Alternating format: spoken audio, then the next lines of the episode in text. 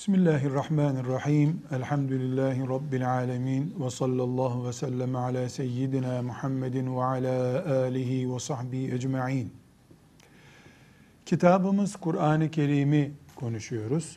Kur'an-ı Kerim'le şekillenmiş şahsiyetimizin olmasına uğraşıyoruz. Kur'an yürüyen, Kur'an konuşan, Kur'an dinleyen, Kur'an tutan, Kur'an düşünen müminler olmak istiyoruz. Bunun için gayret ediyoruz. Bunun için çalışıyoruz. Allah'tan bizi bu gayemize ulaştırmasını niyaz ediyoruz. Kur'an'ımızı sıradan bir kitap görmüyoruz. Hatta Allah'ın kitapları arasında bir kitap bile görmüyoruz. Allah'ın kitapları üzerinde müheymin olan yani onların hepsini ihtiva edip hepsinin üstünde olan bir kitap Kur'an'ımızı konuşuyoruz. Ve iman ediyoruz ki bu Kur'an'ımızın okunması sevaptır. Bu Kur'an'ımızın okunurken dinlenmesi sevaptır.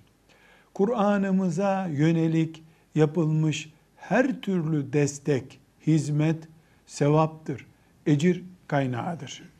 Ve inanıyoruz ki Kur'an-ı Kerim'in yüreklerimizde gördüğü saygı ciddi bir sevap kaynağıdır.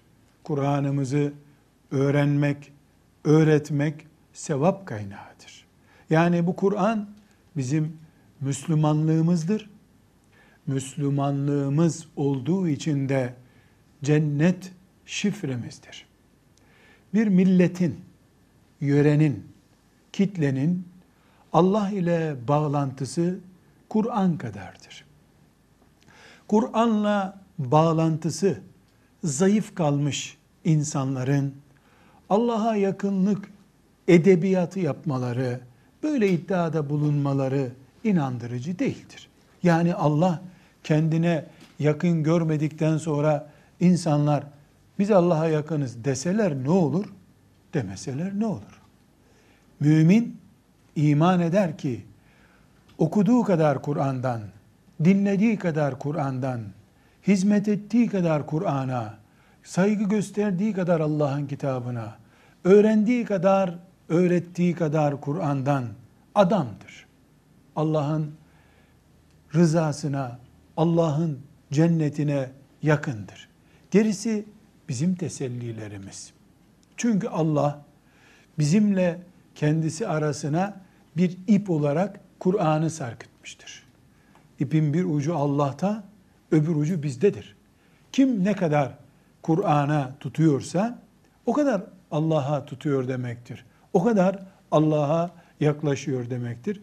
Ölüleri görünce Kur'an'ı hatırlayanla yaşadıkça Kur'an'la yaşayan arasında fark olmaz mı hiç? Hayatını Kur'an'a vakfedenle, öldükten sonra babasının ruhu için camide Kur'an okumak için vakıf yapan arasında hiç fark olmaz mı? Kur'an dirilerin ve imanla diri kalanların kitabıdır. Bu sebeple Kur'an-ı Kerim'imiz bizim sadece kutsal kitap diye gördüğümüz, hatırladıkça saygı gösterdiğimiz bir kitap değildir. Kur'an bizim uğrunda yaşadığımız kitabımızdır. Bunu da edebiyat için, laf tenceresi doldurmak için yapmayız. Hani her şeyimiz biyolojiye, matematiğe feda ama Kur'an için yaşıyoruz edebiyatta. Bu şiir inandırıcı değil. Öyle değil. Matematiğimizde olur, biyolojimizde olur, coğrafyamızda olur, fiziğimizde olur, geometrimizde olur. Kur'an'ımızın yanında ama. Kur'an için yaşarız, onlardan da istifade ederiz. Çünkü onların hepsi sadece dünya hayatımızı rahatlatmak, aydınlatmak içindir. Kur'an ise dünya hayatımızı ve ahiretimizi rahatlatmak, aydınlatmak içindir. Allah'ın kitabı Kur'an-ı Kerim'i okumak, dinlemek, ona hizmet etmek, her halükarda ona saygılı davranmak ibadetimizdir dedik. Bu ibadette şüphesiz bütün müminler baştan sona bu hizmetlerin hepsini yapacak diye bir talepte bulunamayız. Yani bir Müslüman madem Kur'an'a iman ediyor, 24 saat Kur'an okusun, 24 saat Kur'an dinlesin, 24 saat Kur'an'a hizmet etsin. Olmaz şeyler bunlar zaten. Hem yemek ye hem nefes al bile olmuyor. Hem yemek yiyip hem su içmek bile olmuyor. Bazen yemek yeniyor, sonra su içiliyor, sonra nefes alınıyor. Üçü bir arada olmuyor. İkisi bir arada da olmuyor. Kur'an-ı Kerim hayat kitabımızdır. Suyumuz da odur, yemeğimiz de odur, nefesimiz de odur. Dolayısıyla yeri gelir Kur'an okuyarak Allah'a yaklaşmaya çalışırız. Yeri gelir Kur'an dinleyerek Allah'a yaklaşmaya çalışırız. Yeri gelir Kur'an'ımızın bizden beklediği hizmetlerden bir hizmeti öğretilen, öğrenilen yerlere hizmet etmek, basılıp dağıtılmasını sağlamak, okunması için kolaylık sağlamak gibi belli şartları Kur'an-ı Kerim'e hizmete hazırlamak tarzında hizmetimiz olur. Nerede ne gerekiyorsa Kur'an için onu yapmaktır vazifemiz. Bir caminin e, köşesine çekilip sabahtan akşama kadar cami kapatılıncaya kadar Kur'an okumak, ondan sonra eve gidip evde de sabaha kadar Kur'an okumak, e Kur'an düşkünlüğü değildir. O yeri gelir Kur'an'ı düşürmektir üstelik. Çünkü Kur'an bir saat okunup, öbür saat dinlenip, öbür saatte emrettiklerinin yapılması, öbür saatte de nehyettiklerinin, yasakladıklarının kaldırılması şeklinde hizmet bekler bizden. Mümin rengarenk bir hayat yaşıyor. Kur'an'a karşı görevleri de çeşit çeşit olmalıdır. Nerede ne gerekiyorsa Kur'an için vazifemiz odur. Sabaha kadar okumak gerekiyorsa sabaha kadar okuruz. Akşama kadar onun emirlerini tatbik etmekse tatbik ederiz. Alın silahınızı gidin cihad edin diyorsa gider cihad ederiz. Uğrunda mal infak edin diyorsa gelir Kur'an'ımız için canımızı, malımızı, elimizdeki servetimizi feda ederiz. Böylece Allah'ın kitabına imanımız dolu dolu olmuş olur. İmanımız hayattakilerin canlı eylemi haline dönüşür. Dolu dolu iman ve canlıların içinde can kazanan iman başka şey, ölülerle sınırlandırılmış, Ramazana sıkıştırılmış, umutlarla, tesellilerle geçiştirilmiş olan başka şeydir. Bu ümmet aktif bir ümmettir.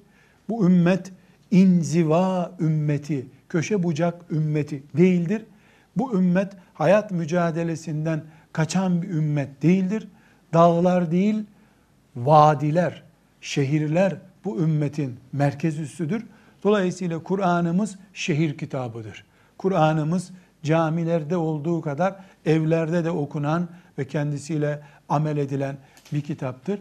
Kur'an'ımız 24 saatin kitabıdır. 365 günün kitabıdır. Her gün heyecanlıdır. Kur'an-ı Kerim'in Ramazan'daki farkı sadece Ramazan'da inmiş olmasıdır.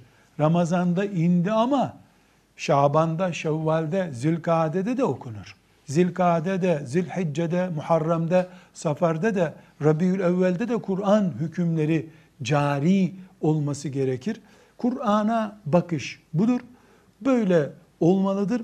Aksi takdirde Kur'an-ı Kerim'i asrın getirdiği fitnelere kurban edersek, iş yoğunluğu altında unutursak, kendi özel hayatımızda yeri olmaz hale getirirsek, evlerimizi sadece Kur'an'ın isminin anı anıldığı ya da sadece lafzının okunduğu ama evin boyasından, badanasından, mutfağına kadar Kur'an'la renklenmiş halinin sağlanmadığı bir evler söz konusu olursa işte bu Allah'ın bize ucunu uzattığı ipine tutunmadığımızı gösteriyor.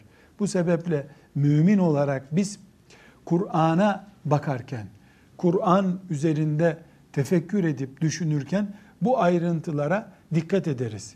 Kur'an-ı Kerim'i yaşadığımız asrın hayat şartları işte televizyonlarda veya işte diğer e, ses kayıt, görüntü kayıt cihazlarında oturup Kur'an-ı Kerim'i Ramazan-ı Şerif'te dinleme ya da cuma akşamları dinleme gibi taktik yanlıştır.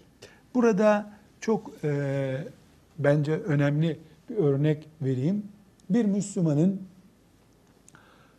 cuma akşamı yani cuma akşamı demek perşembe günü akşam namazından sonraki zamana cuma akşamı denir.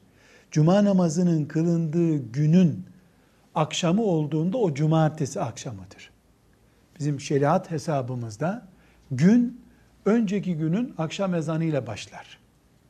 Onun için yarın oruç tutacaksak Ramazan'ın birinci günü ise yarın bugün teravih kılarız. Çünkü gün dünden başlar. Yarın bayramsa bu akşam teravih kılmayız. Çünkü teravih orucu tutulan günün namazıdır. Bu nedenle biz ibadetlerimizi şeriatımıza göre yaptığımızda, coğrafyamızı, takvimimizi şeriatımıza göre hesapladığımızdan mesela cuma akşamı dediğimizde perşembe günü sabah oldu, öğle oldu, ikindi oldu. Akşam ezanı oldu mu perşembe biter. Cuma başlar. Ertesi gün yani cuma namazını kıldık, kindi namazını kıldık. Akşam ezanı oldu mu cuma günü biter. Dolayısıyla cuma akşamı dediğimiz zaman perşembe günü yarın e, cuma namazı kılacağımız olan akşam Yasin okumak diye bir adet vardır. Bunun aslı esası itibarıyla e, bir dinidir. Yani cuma günü müminin oturup Yasin-i Şerif okuması herhangi bir şekilde e, reddedilecek bir şey değil herhalde. Fakat bizim örfümüzde iyi bir çocuk yetiştirmekten söz edilirken iyi Müslümanlıktan işte ey Müslüman da adam rahmetli dendiğinde cuma akşamları Yasin-i Şerif okurdu denir. Cuma akşamı Yasin okumak diye bir uygulama var. El Hak Cuma günü, cumartesi günü ne zaman okursan oku bir Yasin kainat demek. Hatta kainat Yasin-i Şerif'in yanında çerçöp. Yani Yasin-i Şerif cennet demek. Ama çok dikkat edildiğinde Yasin-i Şerif gibi Kur'an-ı Azimuşşan'ın kalbi diyor Resulullah sallallahu aleyhi ve sellem Efendimiz. Yani özü Kur'an'ın. Yasin-i Şerif üzerinden Kur'an'la bağ kuruluyor ya, iyi insan. Hani ölmüşlerine bir cuma akşamı bir Yasin okusun deniyor ya. Burada bir risk var. Nedir bu risk? Kur'an okuma. Bir evladın babası için ibadet maksatlı Kur'an okuması cumaya daraltılıyor. Sanki okuyacaksan Yasin cuma günü oku. Eyvah bunu pazartesi okudun gitti Yasin boşa gitti. Burada sinsi bir şekilde Kur'an okuma, ecdadı hatırlayıp Allah'ın kitabından onlara sevap gönderme işi bir gencin, bir insanın babasının ruhu için bir amel yapması işi haftanın bir gününe daraltılma sıkıntısı var burada. Esasen cuma akşamı veya cuma sabahı okudu mu Kur'an-ı Azimuşşan'ı babamın ruhunu şehadet ya Rabbi dese tamam çok güzel bir şey. Fakat bu mesela e, cuma akşamı şöyle oturup çoluk çocuk bir Yasin-i Şerif okuyalım dendiğinde hissedilen şey salı günü otursak şöyle bir Yasin-i Şerif okuyalım desek olur mu ya Yasin-i Şerif? Salı günü niye okuyorsunuz ki Yasin'i? Dedirtiyor ya. Buradaki sıkıntı budur. Yani Kur'an yedi günün kitabı iken bunu bir cumanın gecesine sıkıştırma hastalığı var burada. Bu bir daraltmadır. Git gide git gide cumadan da düşecek bu. Çünkü yedi gün yaşanması gereken bir kitabı bir güne indirmek kolaysa şeytan için o bir günü kaldırmak çok daha kolay demektir. Yüz sene sonra da onu kaldırır. 200 senede cuma akşamı Yasin oku süper evlatsın. Yok senden değerlisi. Cuma akşamı Yasin okudu babası için. Dedirttiyse eğer hayda hay Kur'an'ı başkasına okut bu sefer diyecek. Nitekim dedirtti. Şimdi de kiralık hafız tutup onlara Yasin okutturuyor. O kiralık hafızlara Yasin okutturunca babaya karşı görevini muhteşem yapmış oluyor. Maşallah ne evlat. Allah nazardan korusun. Şeytan için ne Kur'an'ı canım? Okusaydı sağlığında demek çok daha kolay ondan sonra. Şeytan çünkü enayi değil. Birden Kur'an düşmanlığı niye yapsın? Acelesi de yok. 20 asra yayar. 30 asırda yapar bunu. Sonunda Kur'an'ı kaldırdım diye mutlu olmayacak mı o? Allah'la aralarında bir ip vardı o ipi kestim dedikten sonra o 50 asır beklese acelesi yok ki şeytanın. 200 asırda bekler. Acelesi yok. Çünkü işin sonu önemli. Allah'ın kitabı Müslümanların elinde bile haftada bir güne daraltılıyor olduktan sonra şeytan mutlu oldu demektir. Halbuki bu kitap 24 saat, 365 gün aktif olmalıydı. Bir gün okuyuşuyla, bir gün dinleyişiyle, bir gün ve her gün amel etmesiyle, öbür gün tefekkürüyle, her yani her halükarda çünkü Kur'an-ı Azimuşşan'a karşı bizim vazifemiz sadece okumak değildir. Okumak vazifelerimizden birisidir sadece. Bu noktayı özellikle vurguluyorum. Allah'ın kitabına karşı en temel vazifemiz onu 365 gün doğumdan ölüme kadar yeryüzünün her köşesinde, bütün mevsimlerde, bütün şartlarda, saraylarda ve zindanlarda, ticarette ve siyasette Allah'ın kitabı olarak üstünde başka bir kitabın bulunmadığı, başka bir yasanın ve kasanın bulunamayacağı şartlarda Kur'an Müslümanı olmak, Kur'anlı Müslüman olmak ümmeti Muhammed olarak bizim görevimizdir. Bunu sağlamak için mücadele etmek zorundayız. Evet bu bir miktar ağır gibi görülüyor. Yani hep Kur'an için miyiz gibi görülüyor. Cennette ağır. Cennette ağır. Ölüm zor. Kabir hayatı zor. Mahşer zor. O ağırlıkların darası Kur'ansa eğer hiç ağır değil Kur'an o zaman. Hiç ağır değil. Biz şeytanın tuzağına düşmeden ki şeytan bunu tuğla tuğla yıkabilir bu binayı. Bir ilmik koparmasına, bir tuğla sökmesine izin vermeden şeytan mel'unun Kur'an'ımıza sahip çıkmak zorundayız. Bir mümin mesela cami yapılırken veya bir medrese yapılırken mahallemizde medrese yapılıyor hayır yapmak gerekiyor. Bizim de zaten bir sürü malımız var. Sadaka vermemiz lazım canım. Allah bize bu kadar mal verdi. Niye biz sadaka vermeyelim diye sadaka vermemeli. Bu çok basit bir bakış tarzı. Burada medrese yapılıyor. Burada medrese talebeleri okuyorlar. O zaman buraya yardım edilmesi gerekiyor. E biz de zekat verecektik, fitre verecektik. Olmaz öyle şey. Olmaz. Kur'an'ın hakkı insanların zekatı ve sadakası değildir. Kur'an'ın hakkı öz be öz yüreklerden sökülmüş insanların en temiz, en helal, en berrak mallarıdır. Zekat dulların, yetimlerin hakkıdır. Cihadın hakkıdır. Bu sebeple Peygamber aleyhisselama ve onun ehli beytine zekat vermek haramdır. Onların getirdiği kitabı okuyanlara da aslında zekat vermemek lazım. Müminler zekatımı, sadakamı değil, Allah'ın kitabına desteğimi gösteriyorum diye gidip yardım etmelidirler. Birinde görevini yerine getirmek var, öbüründe Allah'ın kitabı diye sahip çıkmak var. Benim kitabım bu. Benim kitabım okunacak, amel edilecek diye çalışıyoruz, gayret ediyoruz, uğraşıyoruz. Dolayısıyla Kur'an'a destek olurken mal desteği, beden desteği, bunu şahsiyetimizin bir gereği olarak biz yerine getirirken felsefemiz, bakış tarzımız bu olmalıdır. Sen bir sorumu soracaktın. Hocam e, aklıma bir şey takıldı. E, Kur'an-ı Kerim Arapça olarak indirildi. Ee, Kur'an-ı Kerim'i bizim anlayıp yaşamamız gerekiyor. O zaman Arapça öğrenmek bizim üzerimize farz mı?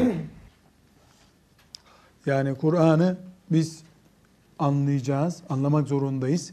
Kur'an'da Arapça, dolayısıyla Arapça Kur'an'ın dili olduğu için Arapça öğrenmekte farz mı diyorsun değil mi? Ha, güzel. Şimdi evet Kur'an-ı Kerim'i okumamız, amel etmemiz, onun hükümlerine bakmamız gerekiyor.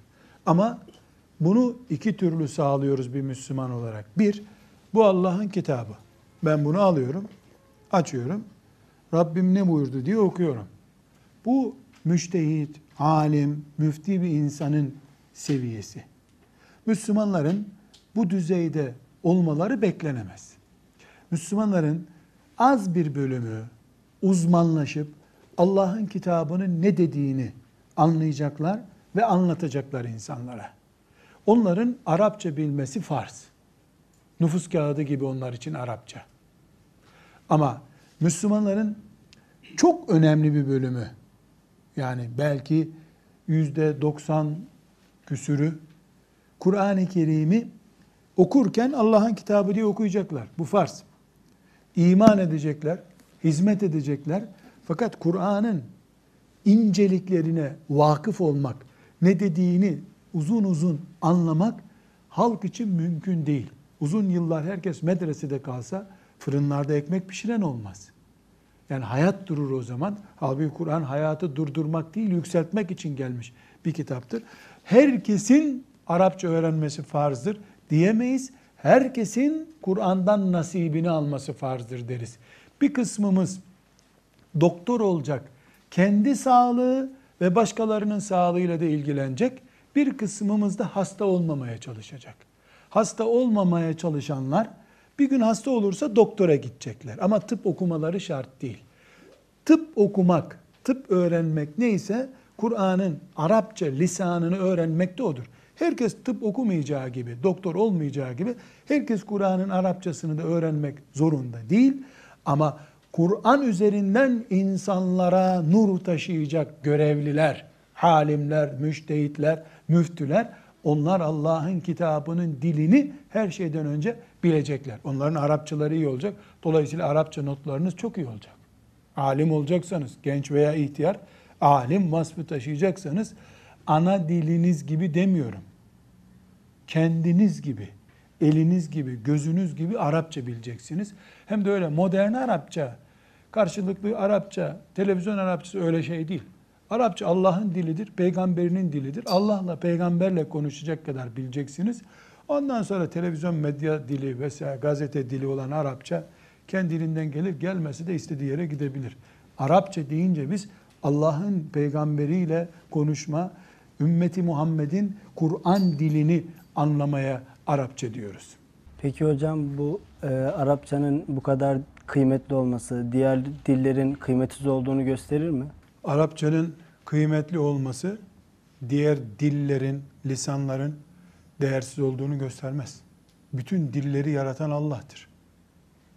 Bizim farklı kabilelerimizin, yöremizin, dilimizin olmasını isteyen Allah'tır.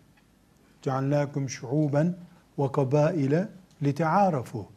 Dil farklılıkları, kabile farklılıkları e, hepsi Allah'ın yaratma tarzından kaynaklanıyor. Dolayısıyla biz Müslüman olarak e, Arapçanın değerli olmasını diğer dillerin değersiz olması şeklinde yorumlamayız. Kur'an-ı Kerim'imiz Adem'e bütün sözcükleri Allah öğretti diyor. Ve alleme Adem'e lesme'e külleha. Adem'e bütün sözcükleri Allah öğretti. Dolayısıyla Adem aslında şu anda Tanzanya'da kullanılan ekmek kelimesiyle İngilizce'deki ekmek kelimesi, Türkçedeki, Arapçadaki ekmek kelimesi, Hindice, Hinduca'daki ekmek kelimesinin hepsinin özü tıpkı bir anneye babaya insanlar dayandığı gibi nasıl mesela sen ben buradaki arkadaşlarımız hepimiz sonunda gide gide gide gide darala darala Adem'e kadar gidiyoruz. Gele gele gele genişliyor, gide gide daralıyor. Kelimeler, sözcükler de gitgide Adem'e doğru tek dil haline geliyor. Bütün diller Arapça da dahil bunun içinde. Bütün diller Adem'in bildiği ilk dil hangi dil ise o dil üzerinden yayıldı. Bugün insanlık geldi. Yeryüzünde işte bin tane dil var mesela. 2000 sene sonra belki yeryüzünde 3000 dil daha olacak. İnsanlık büyüdükçe yöreler, kabileler de büyüyecek, diller de çoğalacak. Yani biz Arapçanın mukaddes, mübarek olmasını diğer dillerin hor ve hakir, seviyesiz olmaları şeklinde yorumlamayız. Ama dinimizle ilgili, imanımızla ilgili konuştuğumuz zaman Arapça bizim dilimizdir deriz. Arapçayı sahipleniriz biz. E, ama bu arada Tanzanya lehçesinde konuşuruz. Hinduca da konuşuruz. Fransızca, Almanca da konuşuruz. Türkçemizi de ilerletiriz. Yani ne Arapça bilmemiz Türkçemiz, Türkçemizin iyi olmasına engeldir ne de çok iyi Türkçe bildiğimiz için Arapçayı Kur'an dili olarak e, önemi düşük tutmamıza bir özür olabilir. Her halükarda mümin mümkün olduğu kadar fazla dil bilmek ister. Başta Arapça olmak üzere. Çünkü her dil bir milleti kuşatıyor. Efendimiz sallallahu aleyhi ve sellem de bir milletin dilini bilmek o milletten güven içinde olmak demektir diyor. E, bu sebeple yani diğer dilleri basit görmeyi, seviyesiz işte yani tepelenebilir, atılabilir görmeyi asla uygun bulmayız. Fakat dil aynı zamanda bir kültürdür. Dil bir kompleks ve düşüklük hissiyatı doğurabilir. Bu riske de dikkat ederiz. Mesela İngilizce öğrensin mi bir genç dediğimiz zaman elbette öğrensin deriz. Ama İngilizce kanalıyla bir gencin imanını zayıflatacak e, ortama kaymasına da dikkat ederiz. İkisi arasında böyle bir fark var. Evet. Hocam e, diğer dillerde yapılan e, Kur'an-ı Kerim'in tercümesi e, Kur'an-ı Kerim'in yerini tutar mı? Asla tutmaz. Kur'an-ı Kerim sadece kendisidir. Kendi dilinde, kendi uslubunda, kendi yazım tarzında Kur'an-ı Kerim Kur'an'dır. Kur'an-ı Kerim'in diğer dillere aktarılmış tercümesi ilimdir. Kur'an ilmidir. Kur'an kültürüdür. Kur'an'ı öğrenmeye yardımcıdır. Ama namazda ibadet dili değildir. E, ibadet diye okunmaz. Mesela Kur'an-ı Kerim'i alıp ben e, bir mezarda veyahut da nerede okuyacaksam Bismillahirrahmanirrahim deyip Allah'ın kitabından bir sayfa ibadet niyetiyle okurum. Ama onu bırakıp da e, Kur'an-ı Kerim'in mealini alıp da Allah rızası için Euzubillahimineşşeytanirracim diye mealden okumam. Mealden ibadet olmaz. Teabbudilik Kur'an'ın Arapça lehçesindedir. Teabbudi demek yapıldığında ibadet oluşturan şey demek. Tıpkı ne gibi biliyor musunuz? Yani Allahu Ekber, Allahu Ekber deyip eğilip rüküye gidiyorsun. Bu rüküye gidişin ibadet oluyor. Ama niyet etmeden, namaza durmadan 200 defa eğilsen, rükû yapsan jimnastiktir bu. Rükû diye bir ibare ama rükû ile aynıdır o. Kur'an-ı Kerim'in e, ibadet olan, teabbudi olan Allah'ın kitabı bu dediğimiz şey telaffuzuna varıncaya kadar, lehçelerine varıncaya kadar e, Kureyş lehçesiyle Peygamber aleyhissalatü vesselamın bize aktardığı şeydir. Bu e, tercüme edildiğinde Elhamdülillahi Rabbil Alemin Kur'an'dır. Hamd alemlerin Rabbi olan Allah'a aittir dediğimiz zaman Kur'an'ın tercümesidir. Meal diyoruz buna biz. Kur'an mealidir. İlimdir, berekettir, e, kültürdür, faydalıdır. Bunlar ayrı şeyler. Ama teabbut seviyesinde değildir. Yani namazda Elhamdülillahi Rabbil Alemin yerine hamd alemlerin Rabbine mahsustur Allahu Ekber desek e, tıpkı Tanrı uludur diye insanları e, ezansız bıraktıkları zaman gibi bir devrime kendi kendimize kaymış oluruz maazallah. Yani Kur'an-ı Kerim'den ilim almak başka şey, bu ilmi bir Türkçe'ye aktarmak başka şey.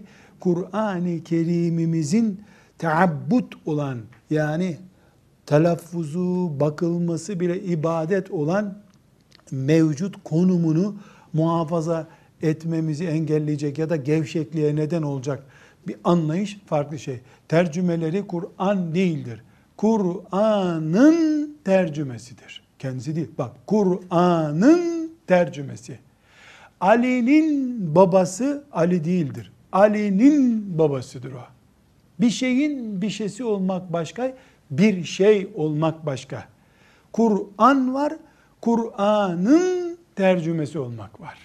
Hocam bizim mezhebimize göre namaza ilk başlayan kimseler, kişiler Türkçe olarak e, namaz kılamazlar mı? Ee, senin bu sorun tabi bizim mezhebimize göre, göre derken yani bir İslam var bir de bizim mezhebimiz var gibi anlaşılmaması gerekiyor.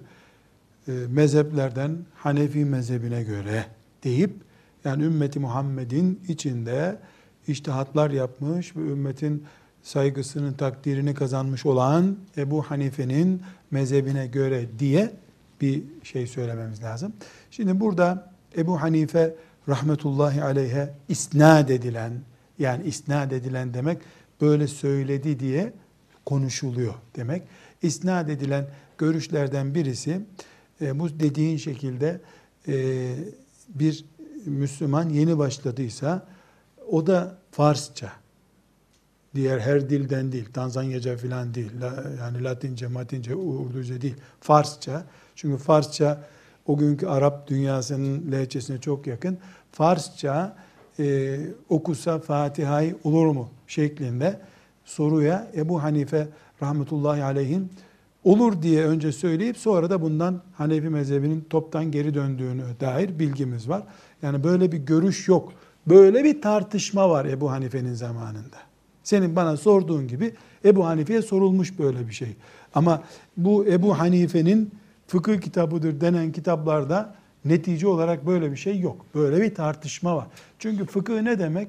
Ebu Hanife rahmetullahi aleyh gibi e, binlerce müştehit oturuyorlar. Bu gözlük müdür değil midir senelerce tartışıyorlar. Bunun sonunda gözlüktür diyorlar. Bazıları ya bu gözlük değil dürbüne benziyor diyor. Biri buna dürbüne benziyor sözünü kaydediyorsun sen. E, müştehitler dedi ki bu dürbündür. Şeklinde nakil yaparsan eksik olur. Bu da onun gibi. Ebu Hanife'nin meclisinde böyle şeyler tartışılmış. Bu İran'dan yeni fethedilen yerden gelenler e, tam Fatiha'yı okuyamıyorlar. Farsça okusalar olur mu sorusuna e, Ebu Hanife rahmetullahi aleyh yani olabilir mi diye talebeleriyle istişare etmiş. Bütün meselelerde de böyle bir istişare mantığı var onun zaten. Bu nakledilmiş işte mal bulmuş mağribi diye bir deyim vardır yani sonradan görme mantığı. Böyle bir tam yakaladık şimdi işte bak Ebu Hanife'yi yakaladık zannetmişler. E, Ebu Hanife'nin mezhebine dair kitaplarda böyle bir hüküm yok. Böyle bir tartışma var. Dolayısıyla namaz e, dili Kur'an dilidir. Kur'an'ın dili Arapçadır. Şu var ama yani Fatiha-i Şerife'yi olduğu gibi okuyamayan Müslüman yani okuyabildiği üç kelimeyle namaz kılsa o olabilir. Bak ona diyecek bir şey yok.